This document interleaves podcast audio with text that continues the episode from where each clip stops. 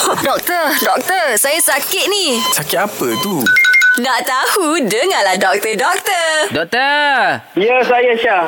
Eh, Geram mu panggil doktor. Kejut doktor sakit datung lah okay. Hari tu Betul ke setengah makanan ni Elok untuk virus Maksudnya pemakanan ni Boleh mencegah virus ke doktor? Syah, Zura. Sebenarnya bagi individu yang imuniti lemah, yang kita virus tu menghasilkan simptom macam demam, batuk tu semua dan merosak organ-organ lain. Tapi bagi imbi- individu yang kuat, nak pergi ke mak- ha, makanan ni lah. Aha. Virus boleh dilawan dengan imuniti badan. Jadi apa-apa makanan yang meningkatkan imuniti tu Aha. sebenarnya uh, dia meningkatkan apa uh, Pertahanan. ketahanan badan terhadap apa semua makanan.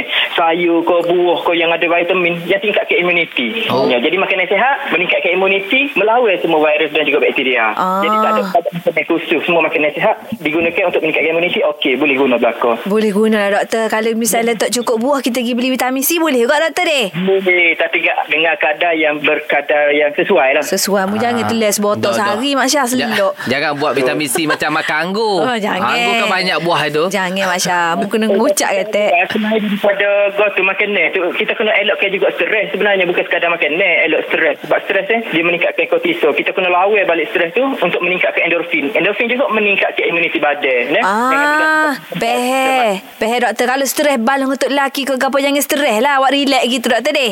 Bukan ba- kadar bal dengan lelaki, bal dengan boh. Oh, Oh, kau. bal dengan tahi. Mung habis balong ngeboh. oh, maknanya awak relax eh doktor deh. Maknanya doktor Relax. Dalam keadaan COVID-19 ni Jangan stres Jangan stres. Jangan balah-balah Jangan gitu. balah. Betul kata dengar gegar seumur. Ah, Memel lah, doktor. memel lah relax stres lah doktor. Terima kasih, kasih, doktor. doktor. Okey, Sama-sama. Ha, jelas ke tidak? Nak dengar lagi tentang kesihatan?